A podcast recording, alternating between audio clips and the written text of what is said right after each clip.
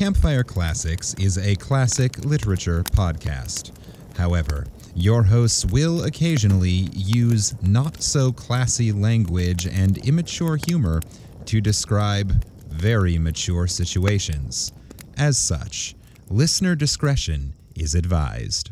Hi, I'm Ken Sandberg. And I'm Emily Bosco. Welcome to Campfire Classics, where we try to read those books that look really good on your shelf. And look good doing it.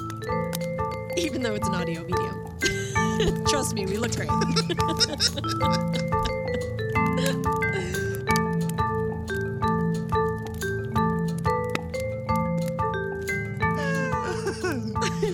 You know, I think the importance of um, appearance and keeping well groomed when working in the podcast and radio medium is uh, really it's it's it's underappreciated. It's underappreciated. You know how it's supposed to be an insult if you say someone has a face for radio? I like to do just a full beat, just full makeup, euphoria style. Just kidding, everyone. I have nothing. I have no makeup on. but that's still pretty cute if I do say so myself. uh, meanwhile, I am naturally in a uh, suit lined in solid gold filigree. Yep. And in honor of our uh, podcast's favorite piece of facial hair, I'm sporting a massive mustache. yes. a Um, Poirot That- mustache. yeah, well, really, it puts Poirot to shame. Woo, I love uh, it. Yeah. I love it. So, listeners, you can imagine that. Or anything else. You can imagine me as a velociraptor if you want. I don't I don't care. Wait, okay, before we discuss anything else, I have a crucial and riveting update for our listeners. I All right. finished the puzzle! Woo!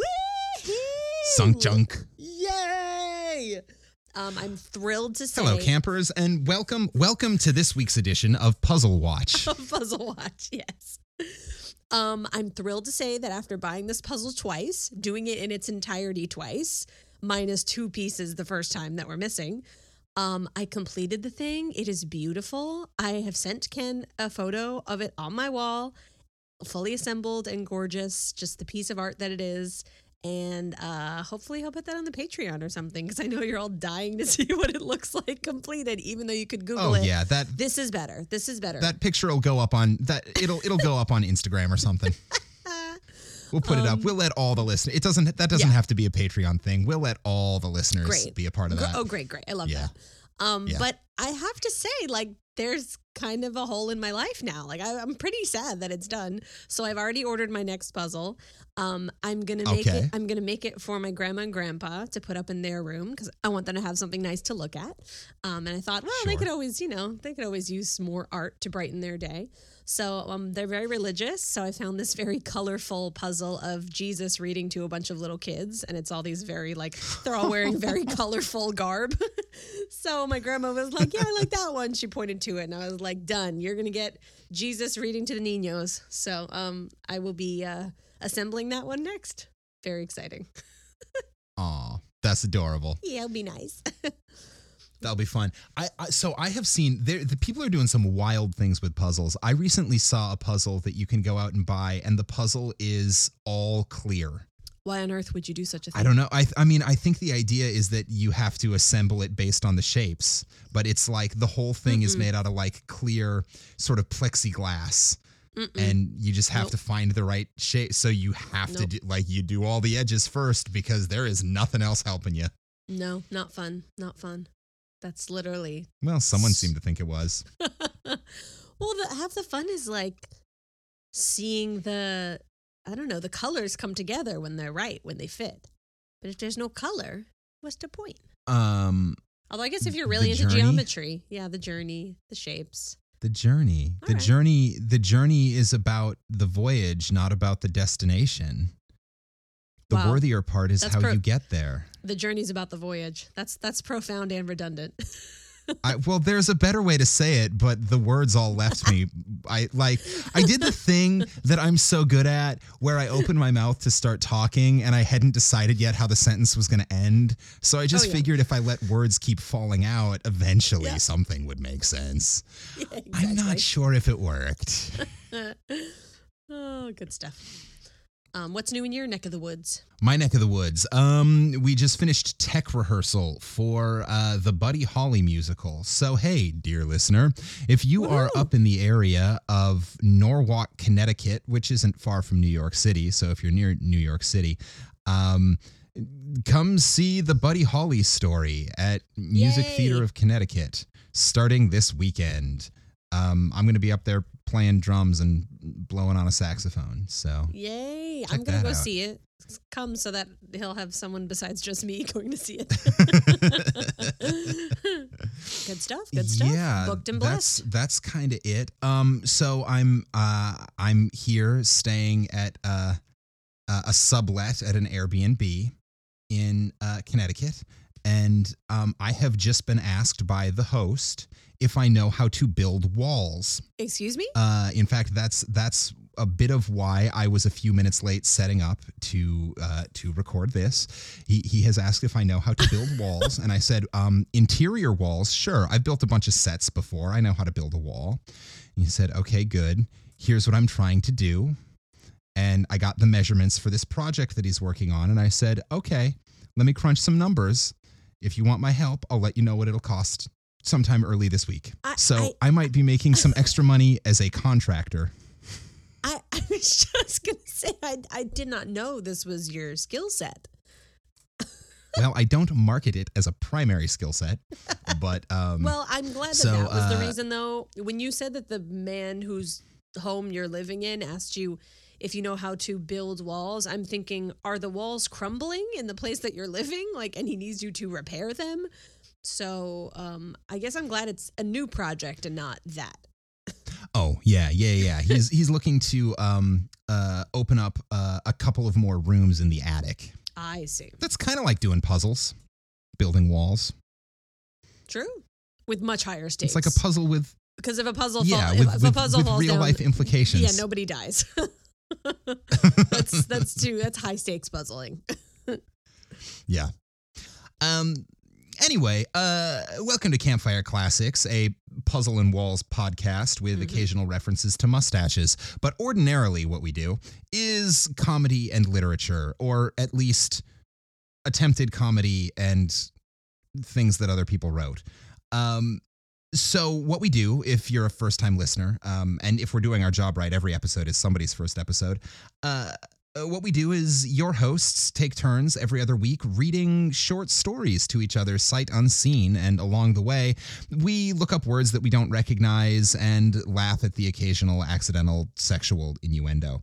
Um, but before we get to the story we like to get some fun facts some details some you know uh, historical information about the author or the story or something like you know something useful something educational for you to chew on in between the penis jokes and uh well this week emily has chosen a story for me so she's gonna read some fun facts about um something i don't know i'm not in her brain Yay! Indeed, you are not. All the better for you. It's it's kooky up here. Um, okay. so this week's story is coming to you from English journalist, short story writer, poet, and novelist Rudyard Kipling, best known for writing the, the Oh. Jungle Book, which everybody knows and loves, and it's super cute. Yeah. Um. So that's Um, had i know the, lots the disney movie Yeah, and lots of other adaptations have happened of that too. Um, so Rudyard Kipling, his contemporaries in Europe loved him, mostly sang his praises and said things like, quote, Kipling strikes me personally as the most complete man of genius, as distinct from fine intelligence that I have ever known. So his reputation was really great. Today, it's somewhat more split, especially in India, where he was born and where a lot of his work is based. Indian writer yeah fair enough yeah, uh, Khushwant Singh wrote in 2001 that he considers Kipling's If to be, quote, the essence of the message of the Gita in English. The Gita is an ancient Indian um, holy text or scripture. While on the Wow. other high hand, praise yeah. And then on the other hand, Indian politician and writer Sashi Tharoor called him, quote, a flatulent voice of Victorian imperialism who would wax eloquent on the noble duty to bring law to those without it. So um, Um. Sashi Tharoor? Yeah, Sashi. That's Sashi. you, you, you got to you got you got a you got a flair for the um flair for the dramatic there, Sashi.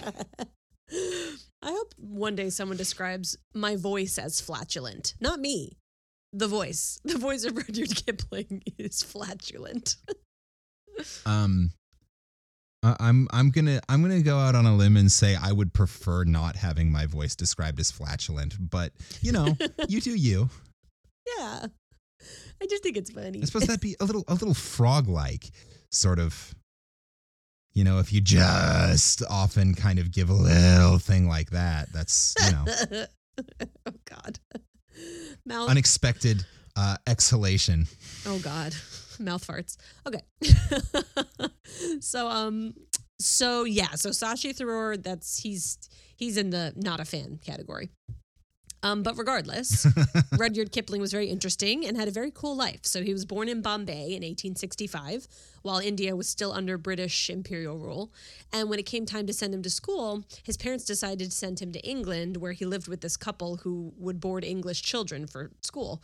But years later, Kipling called their house the House of Desolation because he hated being in England and he hated those people. And he described them as cruel and neglectful. So sad. Oh, I know. and then near the end of grade school, they decide he's not a good enough student to be worth sending to university. And his parents can't afford to just pay for him to just live in London. So his dad gets him a job back in India, but he's pretty happy to return there because he hates England so much.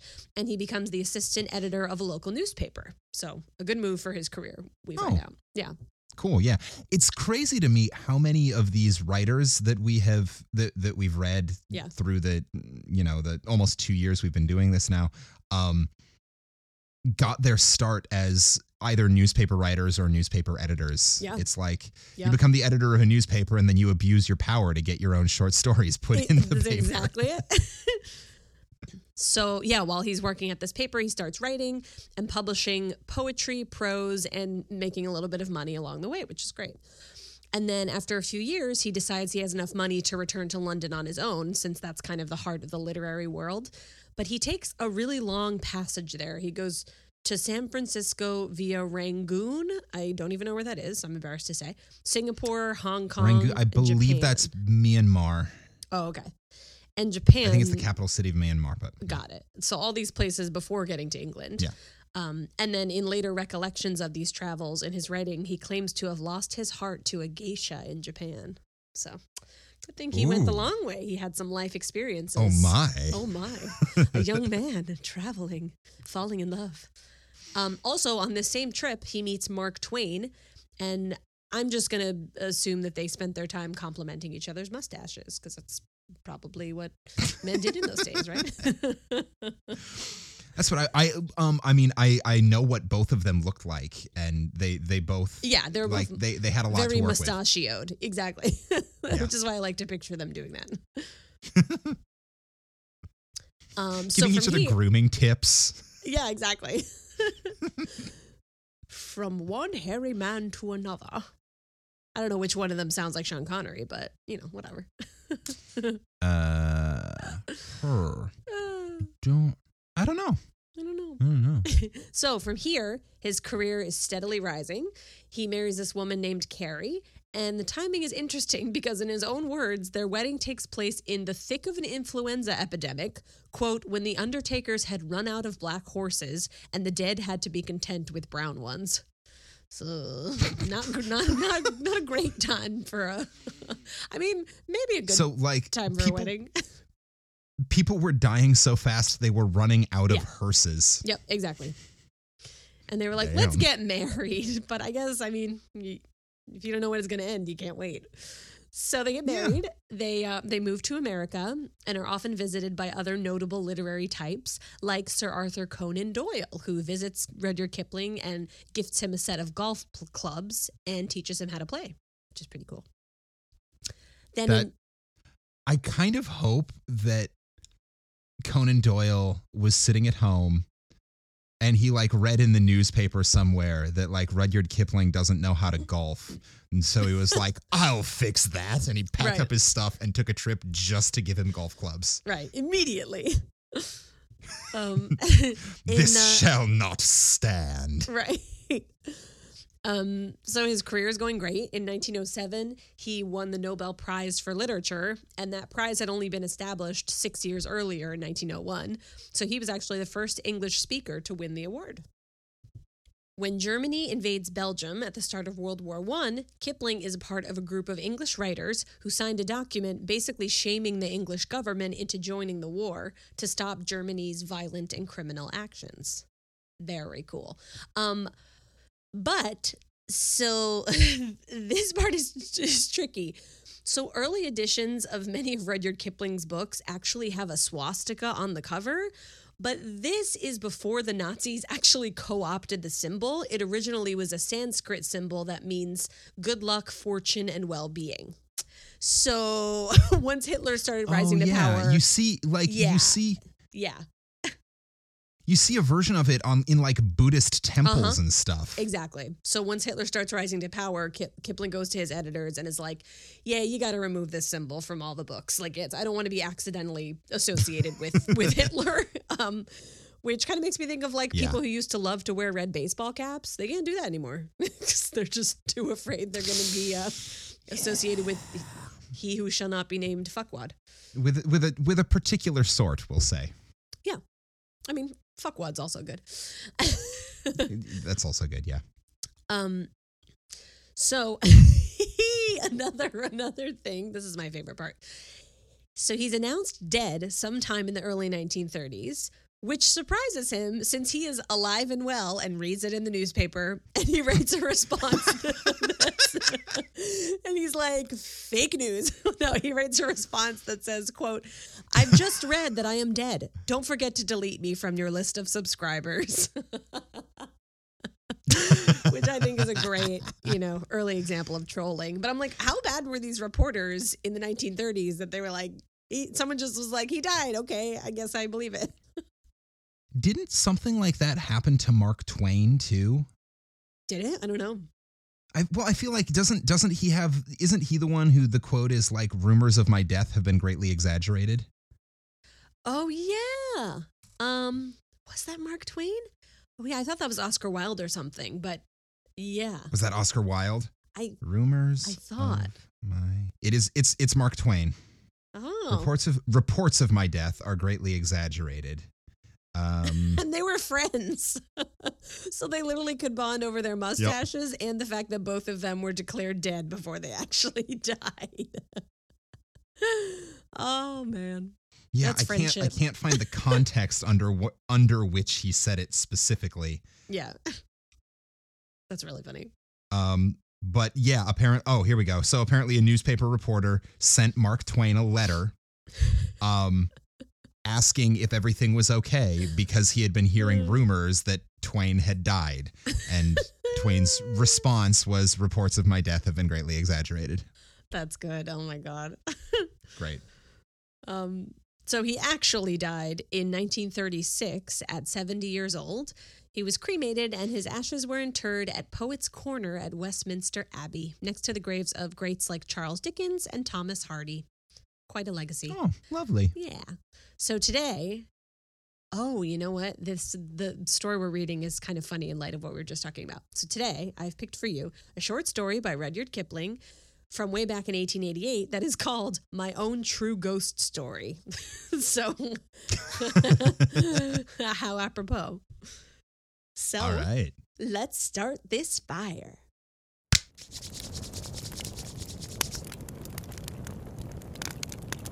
My Own True Ghost Story by Rudyard Kipling.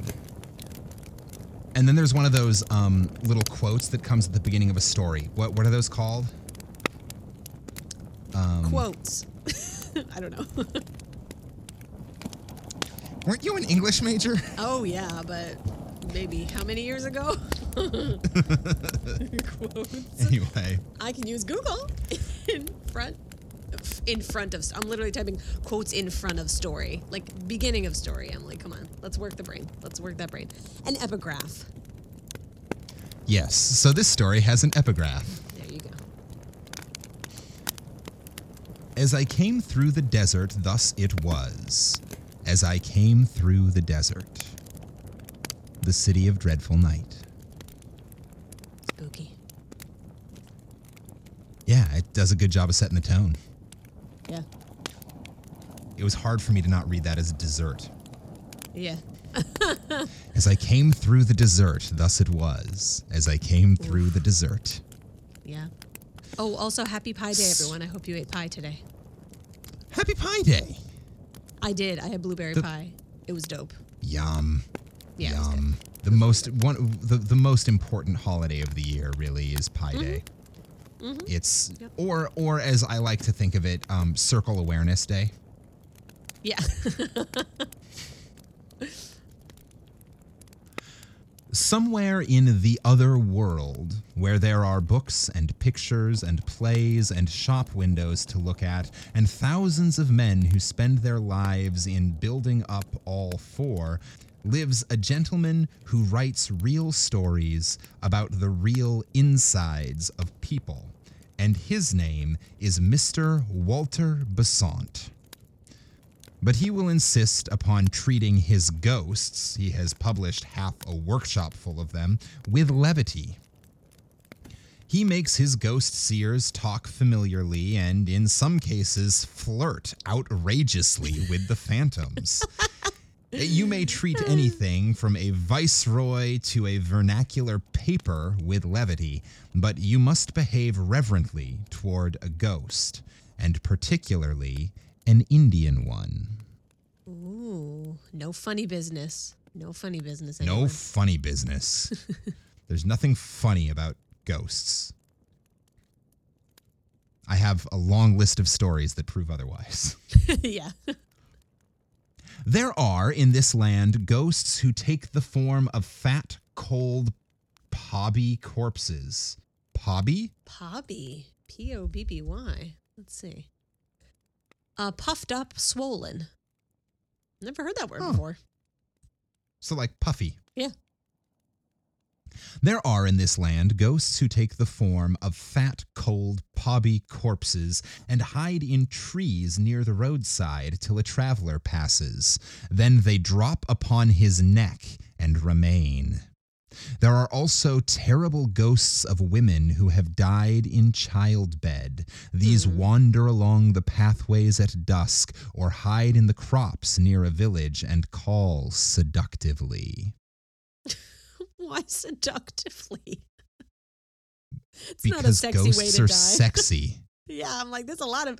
He's already like, stop flirting with the ghosts. That those those women who died trying to have babies, they're all revved up and ready to go. I'm like, why is this all so sexual? Uh, there's probably something about like, you know, last time they had sex, it led them to give birth to a child that killed them, and so now they're trying to like oh, oh yeah, make up for. I don't know. I don't know. it's an interesting thread. That's an interesting thread. You could probably make the connections. Yeah. All right, cool. Um, ah, yes. So, and call seductively, but to answer their call is death in this world and the next. Their feet are turned backward that all sober men may recognize them. There are ghosts of little children who have been thrown into wells. These haunt well curbs and the fringes of jungles and wail under the stars or catch women by the wrist and beg to be taken up and carried. These and the corpse ghosts, however, are only vernacular articles and do not attack sahibs. hmm. Sahibs?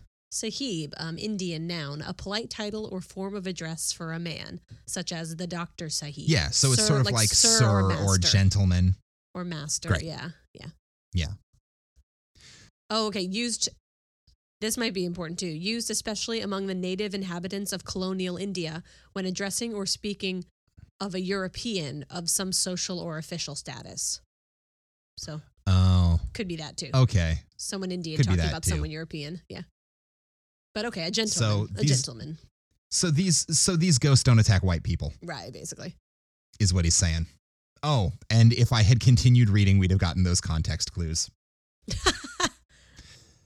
No native ghost has yet been authentically reported to have frightened an Englishman, but many Hmm. English ghosts have scared the life out of both white and black. All right. Nearly every other station owns a ghost. There are said to be two at Simla, not counting the woman who blows and bellows at Suri Dak Bungalow on the old road. Mussoorie has a house haunted of a very lively thing, a white lady who is supposed to do night watchman round a house in Lahore. Dalhousie says that one of her houses repeats on autumn evenings all the incidents of a horrible horse and precipice accident. Lord. Oh my God. Murree has a merry ghost, and now that she has been swept by cholera, will have room for a sorrowful one. There are officers' quarters in Mian Mir whose doors open without reason and whose furniture is guaranteed to creak, not with the heat of June, but with the weight of invisibles who come to lounge in the chairs. Peshawar possesses houses that none will willingly rent, and there is something, not fever, wrong with a big bungalow in Allah Allahabad. The older provinces simply bristle with haunted houses and march phantom armies along their main thoroughfares. Oh gosh. So, India's haunted as fuck. Yep. That's what I'm getting from that. Some of the dak bungalows on the Grand Trunk Road have handy little cemeteries in their compound. Witnesses to the changes and chances of this mortal life in the days when men drove from Calcutta to the northwest. These bungalows are objectionable places to put up in. They are generally very old, always dirty, while the khansama is as ancient as the bungalow. I don't know what that word is either. Hmm. Khansama? Ah, a male servant in India, a house steward. Got it. So, old dirty houses and the butler is The almost as old yeah. as the house is. Yeah, exactly. Cool. He either chatters senilely or falls into the long trances of age. In both moods, he is useless.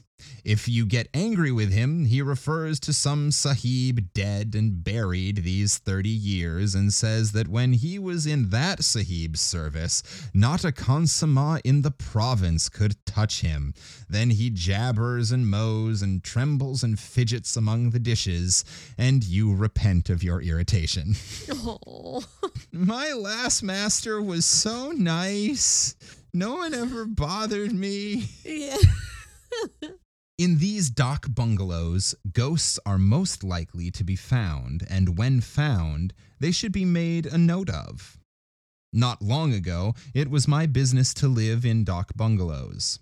I never inhabited the same house for three nights running, and grew to be learn learned learned, and mm. grew to be learned in the breed.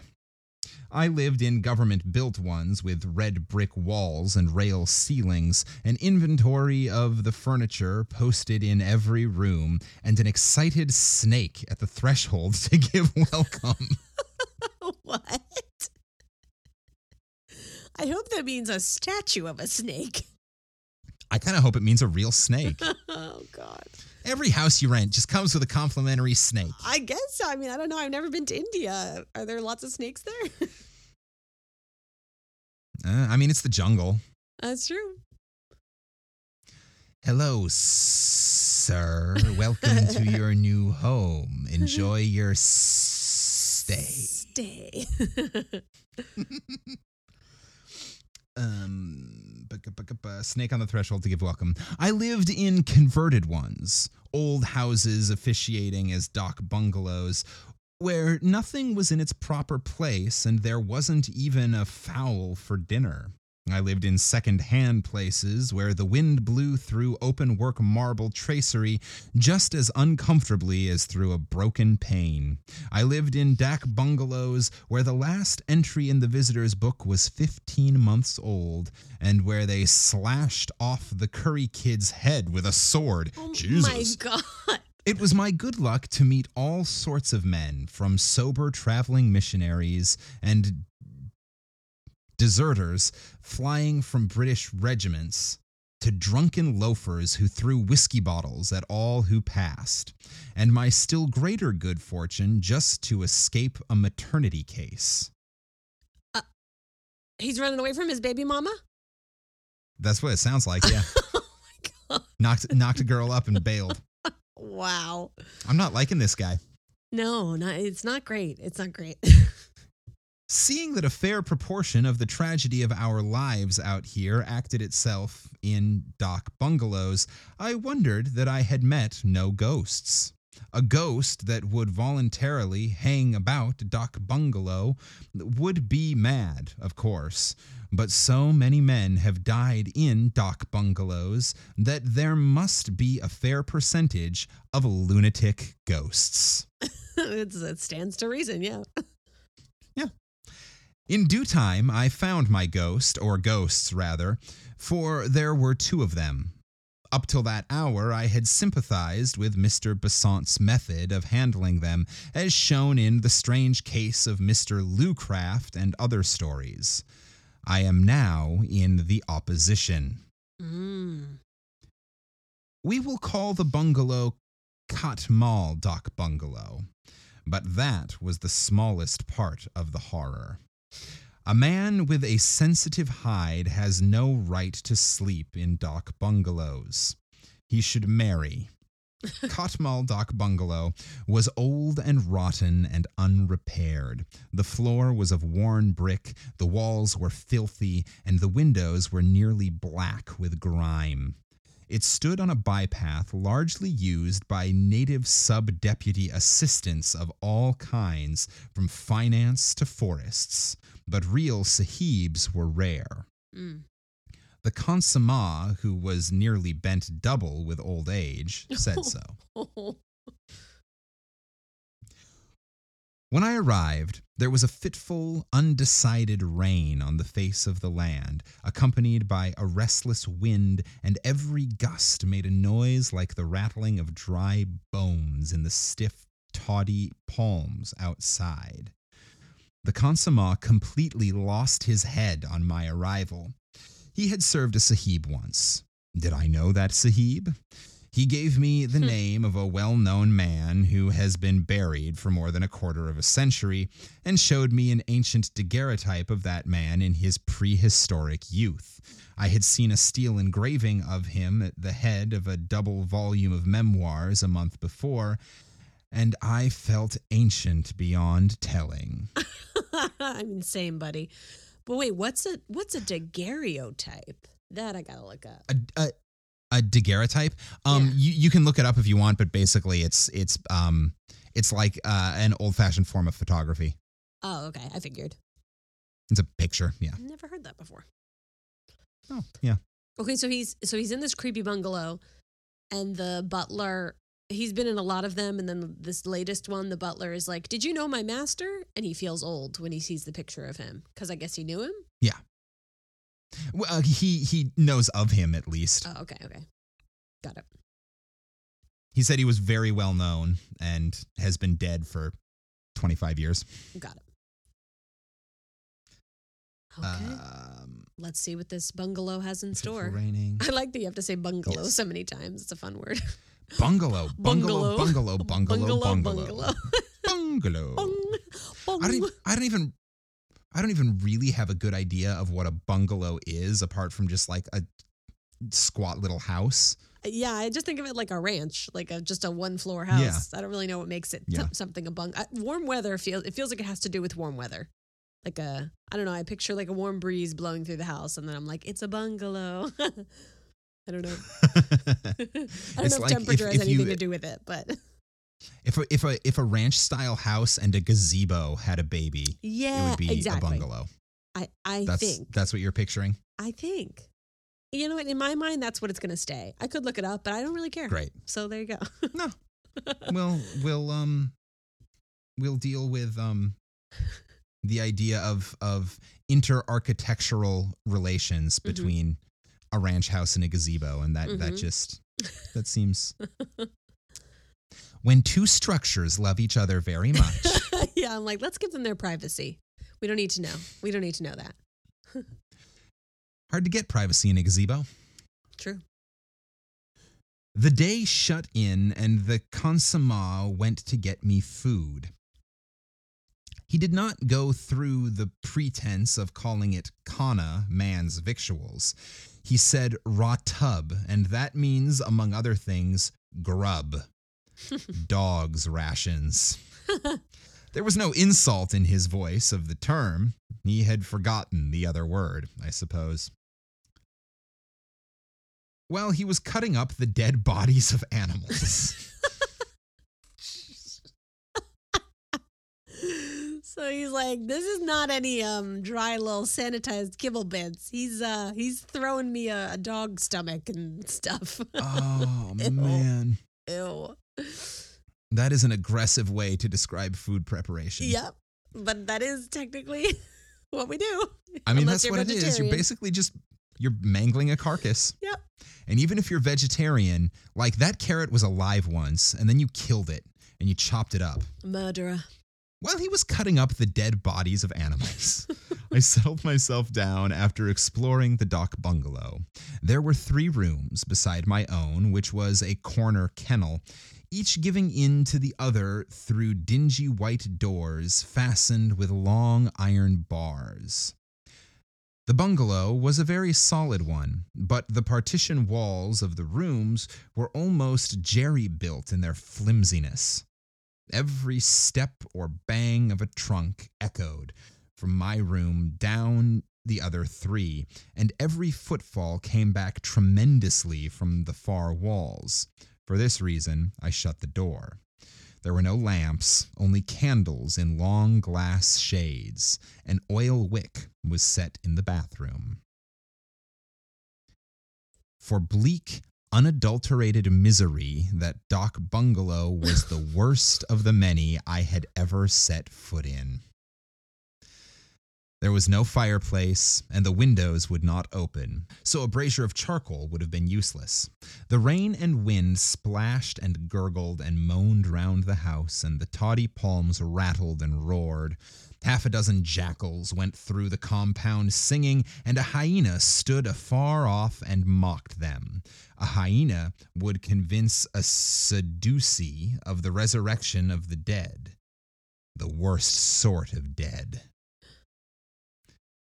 Then came the ratab, a curious meal, half native and half English in composition, with the old Khansamah babbling behind my chair about dead and gone English people, and the wind blown candles playing shadow bow peep with the hmm. bed and the mosquito curtains. It was just the sort of dinner and evening to make a man think of every single one of his past sins and of all the others that he intended to commit if he lived. Ah, so it's not your typical like please god just get me through this and i'll be perfect it's like man what did i do to, to deserve to end up here but also if i make it out of this i'm gonna do whatever i want it's pretty bold Yeah. This this has been the longest version of it was a dark and stormy night yeah yeah yeah absolutely ever put on the page. and also is the narrator native or is he european No, he's English. oh he's english okay Yeah, I assume anyway. yeah Um for for a couple of reasons. Uh one because the writer is English. Um right but he's also indian like well uh, he was born in India, right but he was born in India when India was part of colonial right England. right right So he he's like oh i gotcha i a gotcha A native of India, but he's he is he's an Englishman. got it who just yeah, he's happens english to live in educated India, he's you know? yeah yeah Yeah. Okay, got it. Um, so I assume, and because this other guy seems to the the um the Khansamah um seems to keep interacting with him, assuming that he is like treating him like he is a well-to-do. Oh, right. Oh, that makes more sense know? too. That he's like, did you know this other old white guy who died? Like, 'cause Yeah. you all, Yeah. you all know each other, right? all, all you old white people know each other, right? right. For the record, it's true. Do you? Well, I'm I'm not old yet, but when I'm sure. old, I will know all of the other old white people. Got it. That's that's how it works. there are there are meetings. Great. Um, yes, there we go. Sleep, for several hundred reasons, was not easy. The lamp in the bathroom threw the most absurd shadows into the room, and the wind was beginning to talk nonsense. Just then, mm, just when the reasons were drowsy and blood sucking, I heard the regular, let us take and heave him over grunt of doolie bearers in the compound. First one doolie came in, then a second, and then a third. I heard the doolies dumped on the ground, and the shutter in front of my door shook. Nope, I was hoping for context clues. What's a Uh, me doolie? too. Me too. I kept I kept being like, maybe they're gonna tell us what a doolie is soon. Doolie, a simple stretcher on poles for carrying the wounded or ill. Got oh, got it. Oh, that's creepy. Yeah. All right. So with that context, Yeah. we'll read this again. Yeah. Just when the reasons were drowsy with blood sucking, I heard the regular let us take and heave him over grunt of doolie bearers in the compound. First one doolie came in, then a second, and then a third. I heard the doolies dumped on the ground, and the shutter in front of my door shook. That's someone trying to come in, I said. But no one spoke, and I persuaded myself that it was the gusty wind. The shutter of the room next to mine was attacked, flung back, and the inner door opened. That's some sub deputy assistant, I said, and he has brought his friends with him.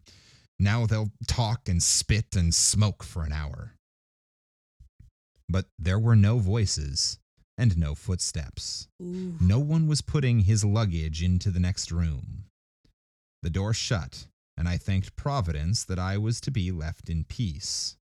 But I was curious to know where the doolies had gone. I got out of bed and looked into the darkness. There was never a sign of a doolie. Just as I was getting into bed again, I heard in the next room the sound that no man in his senses can possibly mistake the whir of a billiard ball down the length of the slates when the striker is stringing for break. Pool so stuff. apparently, pool stuff. every man knows what a pool hall sounds like. Yeah, exactly. No other sound is like it. A minute afterwards, there was another whir, and I got into bed. I was not frightened. Indeed, I was not. I was very curious to know what had become of the doolies. I jumped into bed for that reason. I'm not scared, man. I'm not scared. Next minute, I heard the double click of a cannon and my hair sat up. It is a mistake to say that hair stands up. The skin of the head tightens, and you can feel a faint, prickly bristling all over the scalp. That is the hair sitting up. Thank you for the clarification. It's very Thanks for the important at- clarification. at this moment. Yeah. There was a whir and a click, and both sounds could have only been made by one thing a billiard ball. I argued the matter out at great length with myself, and the more I argued, the less probable it seemed that one bed, one table, and two chairs, all the furniture in the room next to mine, could so exactly duplicate the sounds of a game of billiards. After another cannon, a uh, three cushion one to judge by the whir. Oh, cannon is a billiard shot, not Yeah. a giant gun. oh yeah. I had not put that together. I thought we were going billiards, war. War. Yeah, exactly. Under attack. I uh after another cannon, a three cushion one to judge by the whir, I argued no more. I had found my ghost and would have given worlds to have escaped from that dak bungalow. I listened, and with each listen the game grew clearer. There was whir on whir and click on click. Sometimes there was a double click and a whir and another click. Beyond any sort of doubt, people were playing billiards in the next room, and the next room was not big enough to hold a billiard table. Between the pauses of the wind, I heard the game go forward, stroke after stroke. I tried to believe that I could hear. I tried to believe that I could not hear voices, but that attempt was a failure. Do you know what fear is? Not ordinary fear of insult, injury, or death, but abject, quivering dread of something that you cannot see. Fear that dries the inside of the mouth and half of the throat. Fear that makes you sweat on the palms of the hands and gulp in order to keep the uvula at work. This is a fine fear, Ugh. a great cowardice, and must be felt to be appreciated. The very improbability of billiards in the dak bungalow proved the reality of the thing. No man, drunk or sober, could imagine a game of billiards or invent the splitting crack of a screw cannon. Ooh. A severe course of dak bungalows has this disadvantage. It breeds infinite credulity. If a man said to a confirmed Dak bungalow haunter, There is a corpse in the next room, and there's a mad girl in the next but one, and the woman and man on that camel have just eloped from a place 60 miles away, the hearer would not disbelieve because he would know that nothing is too wild, grotesque, or horrible to happen in a dak bungalow. This credulity, unfortunately, extends to ghosts. A Hmm. rational person, fresh from his own house, would have turned on his side and slept. I did not. So surely as I was given up as a bad carcass by the scores of things in the bed because the bulk of my blood was in my heart, so surely did I hear every stroke of a long game at billiards played in the echoing room behind the iron barred door. My dominant fear was that the players might want a marker. It was an absurd fear because creatures who could play in the dark would be above such superfluities. I only know that that was my terror, and it was real. After a long, long while, the game stopped and the door banged. I slept because I was dead tired. Otherwise, I should have preferred to have kept awake. Not for everything in Asia would I have dropped the door bar and peered into the dark of the next room. When the morning came, I considered that I had done well and wisely and inquired for the means of departure. "Uh, By the way, Khansamah, I said, what were those three doolies doing in my compound in the night? There were no doolies, said the Khansamah. I went into the next room, and the daylight streamed through the open door. I was immensely brave. I would, at that hour, have played black pool with the owner of Big. What? I would, at that hour, have played black pool with the owner of the big black pool down below. I don't know Uh, what that means. I don't know. For some reason, when he says like with the black pool down below, it makes me think like hell. You know, because he's like, I was so brave at that hour, I would have like played pool with the devil, kind of thing. I would have faced down demons, yeah. Yeah, exactly. Kind of, Yeah. maybe. Um. Anyway, it's probably something to that effect. Yeah. Anyway, he continues. Has this place always been a dak bungalow? I asked. No, said the. Uh, Ten or twenty years ago, I have forgotten how long, it was a billiard room. Mm. Uh, how much? A billiard room for the sahibs who built the railway. I was Khansamah then in the big house where the railway sahibs lived, and I used to come across with brandy shrab. These three rooms were all one, and they held a big table on which the sahibs played every evening. But the sahibs are all dead now, and the railway runs, you say, nearly to Kabul. Do you remember anything about the sahibs? It is a long time ago, but I remember that one sahib, a fat man and always angry, was playing here one night, and he said to me, Mongol Khan, brandy pani do. And I filled the glass, and he bent over the table to strike, and his head fell lower and lower till it hit the table, and his spectacles came off.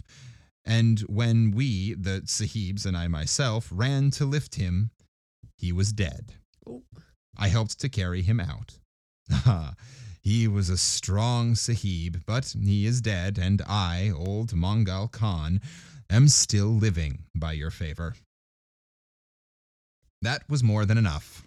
I had my ghost, a first hand authenticated article. I would write to the Society for Psychical Research. I would paralyze the empire with the news, but I would, first of all, put 80 miles of assessed cropland between myself and that dak bungalow before nightfall. yeah, I don't blame you. the society might send their regular agent to investigate later on.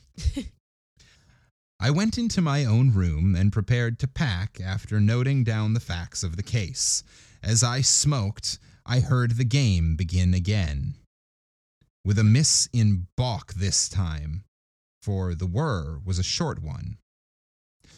The door was open and I could see into the room. Click, click. That was a cannon. I entered the room without fear, and there was sunlight within and a fresh breeze without. The unseen game was going at a tremendous rate, and well it might, when a restless little rat was running to and fro inside the dingy ceiling cloth, and a piece of loose window sash was making fifty breaks off the window bolt as it shook in the breeze. Impossible to mistake the sound of billiard balls. Impossible to mistake the whir of a ball over a slate. But I was to be excused. Even when I shut my enlightened eyes, the sound was marvelously like that of a fast game.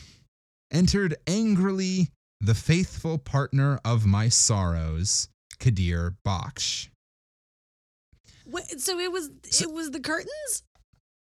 It was it was rats in the ceiling and the curtains blowing in the wind. Uh, well, I don't know. That's a little too convenient that a guy died there playing pool. I still think it was ghosts. But let's see. We'll, we'll see. There's a little bit left. Yeah. This bungalow is very bad and low caste. No wonder the presence was disturbed and and is speckled. Oh, no wonder the presence was disturbed and is speckled. Three sets of doolie bearers came into the bungalow late last night when I was sleeping outside and said that it was their custom to rest in the rooms set apart for the English people. What honor has the Khansamah? They tried to enter, but I told them to go. No wonder, if these Uriahs have been here, that the presence is sorely spotted. It is a shame, and the work of a dirty man. Hmm. Kadir Baksh did not say that he had taken from each gang two annas for rent in advance, and then, beyond my earshot, had beaten them with a big green umbrella whose use I had never before divined. But Kadir Baksh has no notions of morality. There was an interview with the Khansamah, but as he promptly lost his head, Wrath gave place to pity, and pity led to a long conversation, in the course of which he put the fat engineer Sahib's tragic death in three separate stations, two of them 50 miles away. the third shift was to Calcutta, and there the Sahib died while driving a dog cart. Oh, the If old I had butler got confused. Yeah. If I had encouraged him, the Khansama would have wandered all through Bengal with his corpse. I did not go away as soon as I intended. I stayed for the night while the wind and the rat and the sash and the window bolt played a ding dong 150 up. then the wind ran out and the billiards stopped. And I felt that I had ruined my one genuine hallmarked ghost story. Mm. Had I only stopped at the proper time, I could have made anything out of it. That was the bitterest thought of all. The end. Yay. Well done. Oh man. So, I have a very similar story from my own youth. Ooh. Um, I was uh, 16 or so, 15, 16, somewhere in my middle teens, um, in late junior high or early high school.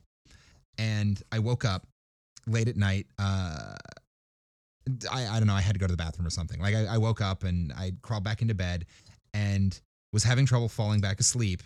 And all of a sudden, I heard this sound coming from outside my door and down the hall. And I swear to God, it was the sound of a chainsaw running like just outside my door. oh my god. I could not figure out what was going on, but it freaked me out. And then the chainsaw sound stopped, and I started hearing this like clicking, these clicking and whirring and tapping sounds. And it sounded like someone was like, I don't know, like stepping through the hall and like trying to pick locks almost. It was Oh. these bizarre sounds. Uh, and and but the sounds never left like they didn't go far enough away from my door for me to want to get up and like go Yeah. out and check to see what it was. Yeah. So I stayed awake in my room terrified the whole night Oh. that some guy with a chainsaw was breaking into our house. Couldn't peg the sound. A couple of nights but but I survived the night, obviously. I'm here. Yeah. uh, a couple of nights later, the same thing happened. I woke up late and I, I started hearing the same sound, and it was like within two or three minutes, it was at exactly the same time. Couldn't figure it out. The next night, out of habit, the same thing happened, and I got up to check to see what the sound was. Turns out that was the sound of at like 4:05 in the morning our new water softener cycled through Oh. and it was just it was the sound of the water softener like yeah. the, the the way the water moved through the pipes that was the chainsaw sound and the, the clicking and tapping sounds i was hearing was like valves opening to let new Oh. water in and but were yeah, you like um, bummer? it would have been cooler if it was a guy with a chainsaw. it would have been like- cooler if this was a friday the 13th movie Right. I'm like, I just love how his reaction is like, I mean, first it's relief, but then it's like, well, shit, that was a cool story though, Yeah. you know? yeah I mean, I kind of feel the same way in that, like, I love. It's so funny because as a kid, I was very, a very anxious kid for some reason. Like I was just born wired that way, and I I hated going to sleep by myself. I would always go sleep in my parents' bed with them. And I have two older brothers who got to share bunk beds, but I was the only girl and I was the baby, so I had my own room, which I hated because I never wanted to sleep alone, and I was afraid Sure, of the yeah. dark. All these things. But now as an adult, I, I don't know. I've bounced so far the other way that I love scary movies, but I just like I watch movies like the Conjuring series or like anything with like ghost possession and and I have I have friends who are very tapped into this sort of thing like that they and family members like swear they have had experiences where they have heard things and they have seen things and they have made contact with the other side And I'm like kind of in this, Yeah. I'm kind of straddling this line of like, part of me kind of wished that would happen to me, you know, like it, it would be so cool to get some kind of something from the other side, some supernatural experience. And the other part of me is like, get out of here. You would be scared shitless. Like, you better hope you're never contacted by a ghost. like, that would be just horrifying. And so I'm kind of like, you know, my my adult brain and my child brain argue about that because part of me is like, oh, it'd be so cool, you know. So I can I can understand Hey. his, his disappointment because it's kind Yeah. of yeah, I don't know, something fun about it. Totally. Hey, listener, have you ever um, experienced the supernatural? Have you ever met with like a ghost or or yeah, I want to hear. I, I don't know or or something else witnessed um witnessed the the miraculous or the impossible have you Mhm. you know met with a, a demon or an angel or Yeah. um or even like dreams, a, a, like a ghost have, or a sprite or whatever yeah, people have dreams where they're like, dreams this person like couldn't have known this thing, but they did, you know, or like how could I have dreamed that thing right before it happened, kind of thing. It's pretty Yeah. cool. Pretty cool. yeah if you have if you have tell us about it Yeah. send us an email uh, or a message on Facebook or Instagram or Twitter or any of those things. Just look for Campfire Classics. Or if you're going to email us, send it to 5050artsproduction at gmail.com and tell us about a ghost story that you you, know what? experienced. It would be so fun if we got enough of those to do like an episode where we and, and if you want your name included, we could read it. And if you don't, don't include your name, where we could go back and forth and like read all the spooky stories. Maybe get a Halloween episode or Yeah. something. That'd fun. Yeah, that'd be great fun. Ooh, we could do a this. It, it'll be um, we'll try to do a listener write-in story. Yeah. Oh my Li- god. listener and writing tell your episode. tell your friends if you have any friends who are ghost hunters, be like, listen to this pod first, and also Yeah. send them your story. I love yeah, yeah. stuff. Let us know. So shoot us, shoot us that story. And um, th- this week's secret passphrase is just m- my my ghost story. yeah. That's all. That's yeah. But but do let us know because I'm like I'm curious. I'm always fascinated by by people who have had those things Mhm. happen because I've never I've never been on the receiving end of it. Although I did, I was once the ghost accidentally. Um, I Yeah. think I've told this story on the podcast before, but but uh, Emily, I don't Oh, think you've heard it. Recap, yeah, recap Um, it for me real quick. that I was um, I was working as Thomas Jefferson in historic Philadelphia and doing a show in Independence Hall. And there's a part of the show where we we would come down the stairs, come down the back stairs, and sort of surprise the guests who were in Independence Hall. But this was sort of it always happened right around dinner time. Uh, so depending on the time of year, right around dusk, and right around that same time, the haunted Philadelphia ghost tours would go around. And there was one night in particular where I was watching out the window and I saw this ghost tour come out. And clearly, the tour guide was telling a story about ghosts inside Independence Hall.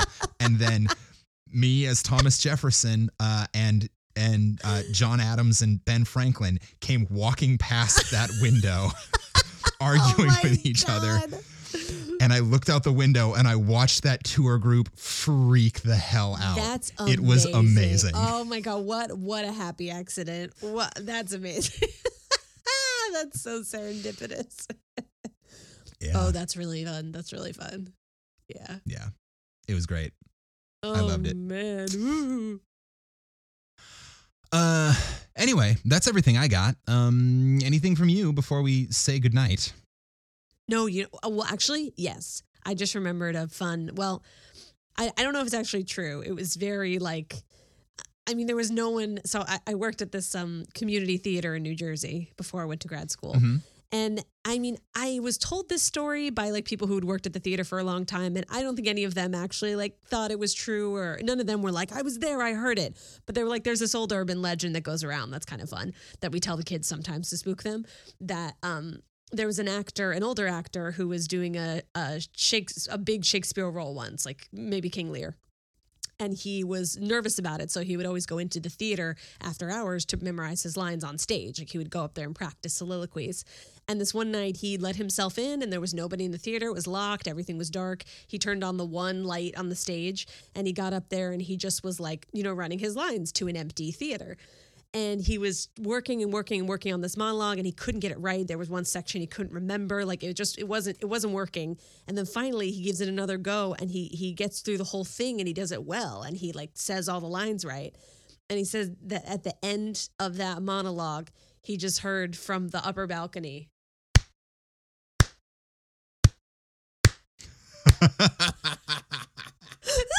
Does that send a chill up your spine I don't even care if it's No, real. I'm like, great. that I is hope- chilling. I hope that the theater ghost. I hope that a theater ghost would be that supportive. Ri- uh, well, I know, and it's, it's kind of nice, honestly. It's like someone up there being like, "Yeah, buddy, you got it." Like I heard it; it was it was all right. You know, it's kind of, it's kind of like a nice stage manager being like, "You didn't have to call line once." Yeah. you know. So I kind of I love that story of like the friendly stage manager ghost, and then I, I don't know what happens next in the story. I, I if I were that guy, I'd turn off the lights and run the hell out of there. But um, yeah, I just like that story.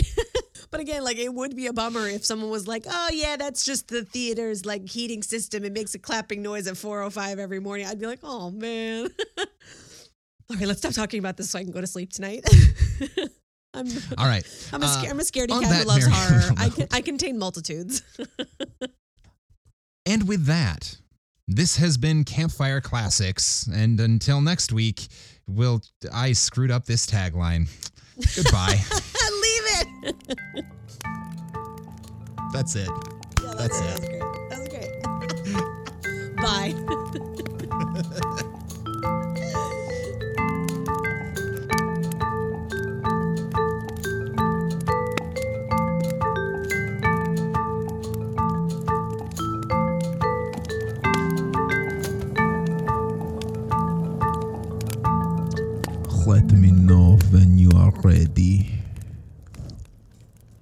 Monsieur, please stop deep throating the mic because I am ready for you to read. Please put that in, please, please. Oh, yeah. I want the I want the listeners to gonna- know what you're doing That's On gonna this that'll Zoom. that'll make it on this that'll day. Make it, what so hey listener, what you just heard, um, which is a blooper at the end of the episode, but this actually happened while we were um, sitting around the fire waiting for the story to get pulled up. Um, and the, the the following sound is me chewing on the mic. yeah, no, I, I think from the term deep throat, it was pretty self-explanatory. all all right, you, you might be right. I'm sorry, Jamie Sandberg. I'm sorry. Don't put that in. Don't put that in. Don't. I take it back. It's too late. It's too late. Okay. Once it's been recorded, it can't be taken back. Oh Lord. Podcasting podcasting is basically writing in stone. Some editor you are.